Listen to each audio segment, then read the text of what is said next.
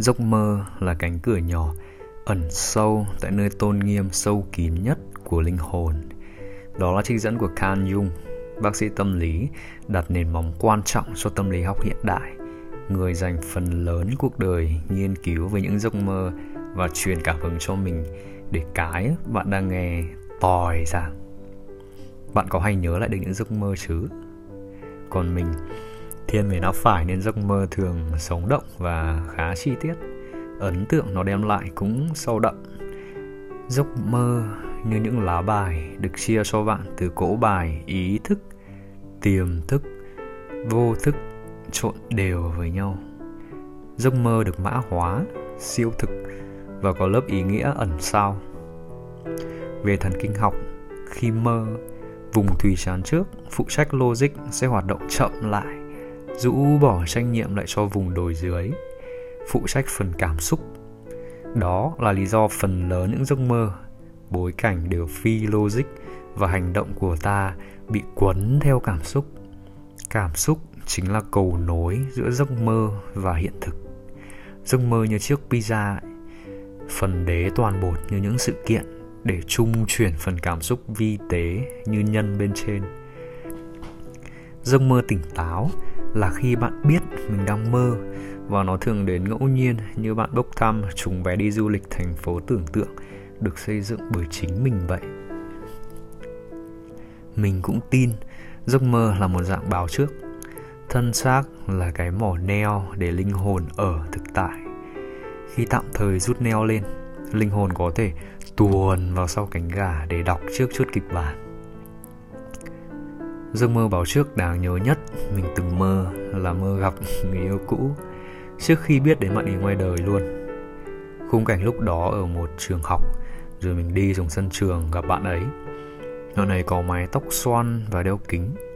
Lần đầu gặp không nói gì, chả hiểu sao hôn nhau luôn. Rồi bạn ấy cõng mình xong bay lên trời như chim. Được một đoạn trong mình nặng quá nên phải đạp xuống. Cảm giác trong đó thân thuộc như là đoàn tụ với bạn lâu ngày không gặp. Thì một thời gian sau ngoài đời mình gặp bạn ấy. Bề ngoài giống trong giấc mơ hồi nọ. Bạn ấy giúp mình mở rộng thế giới quan qua những tác phẩm nghệ thuật và quan điểm chính trị.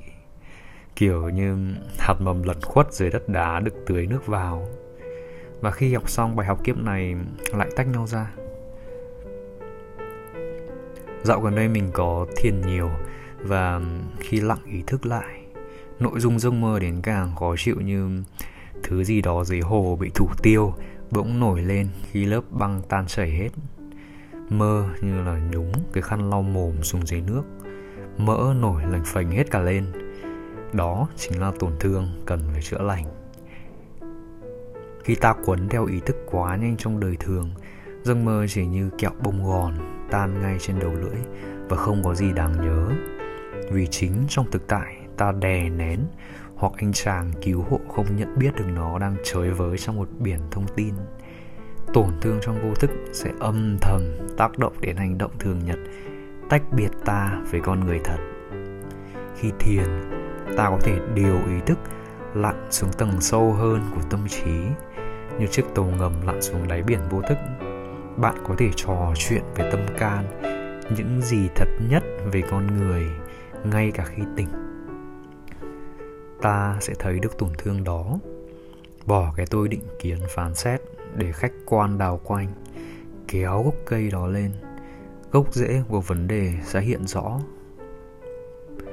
Một trong những dạng mơ mình hay gặp là trường lớp hay thi cử, mà trong đó như đi học thật, cảm xúc trời với, xen chút hoài niệm. Chỉ khi thức giấc đầu mới nhẹ nhõm, kiểu toàn mơ bị làm bài kiểm tra hay bắt gọi lên bảng xong tắc tịt.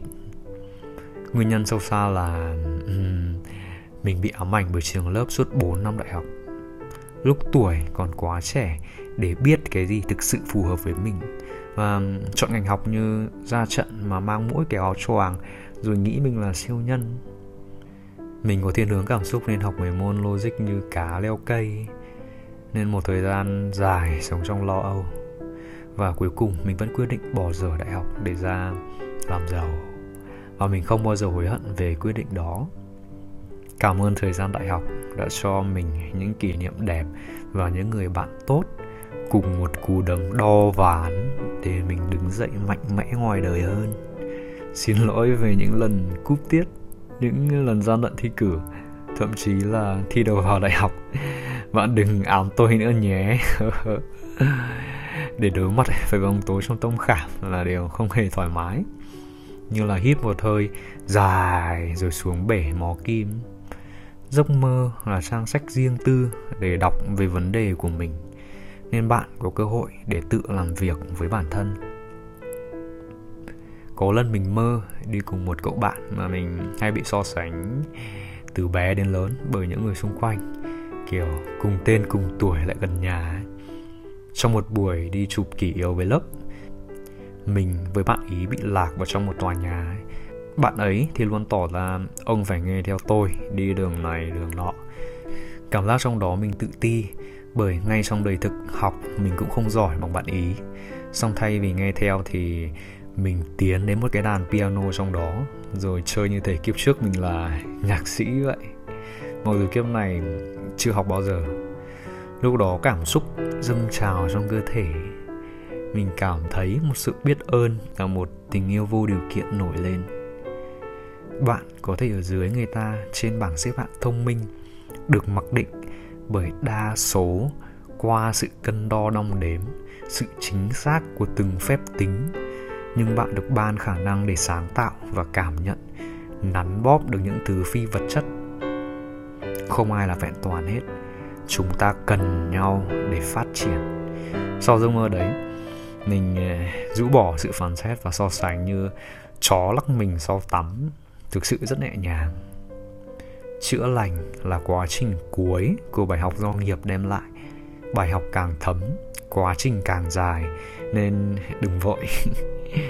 Khi vết thương lành, như kẹo bông ngòn bỗng biến thành đầu vịt, xong gặp nước, tăng nhân cũ kích thích tổn thương trở nên vô hại. Bạn bỏ được bám chấp, định kiến, nhìn đời đa chiều, thông thái hơn.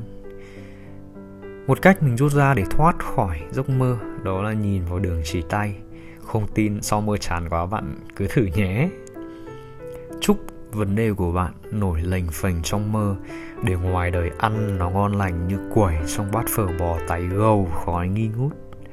Cảm ơn bạn đã lắng nghe. Mong bạn không thèm phở và ngủ ngon.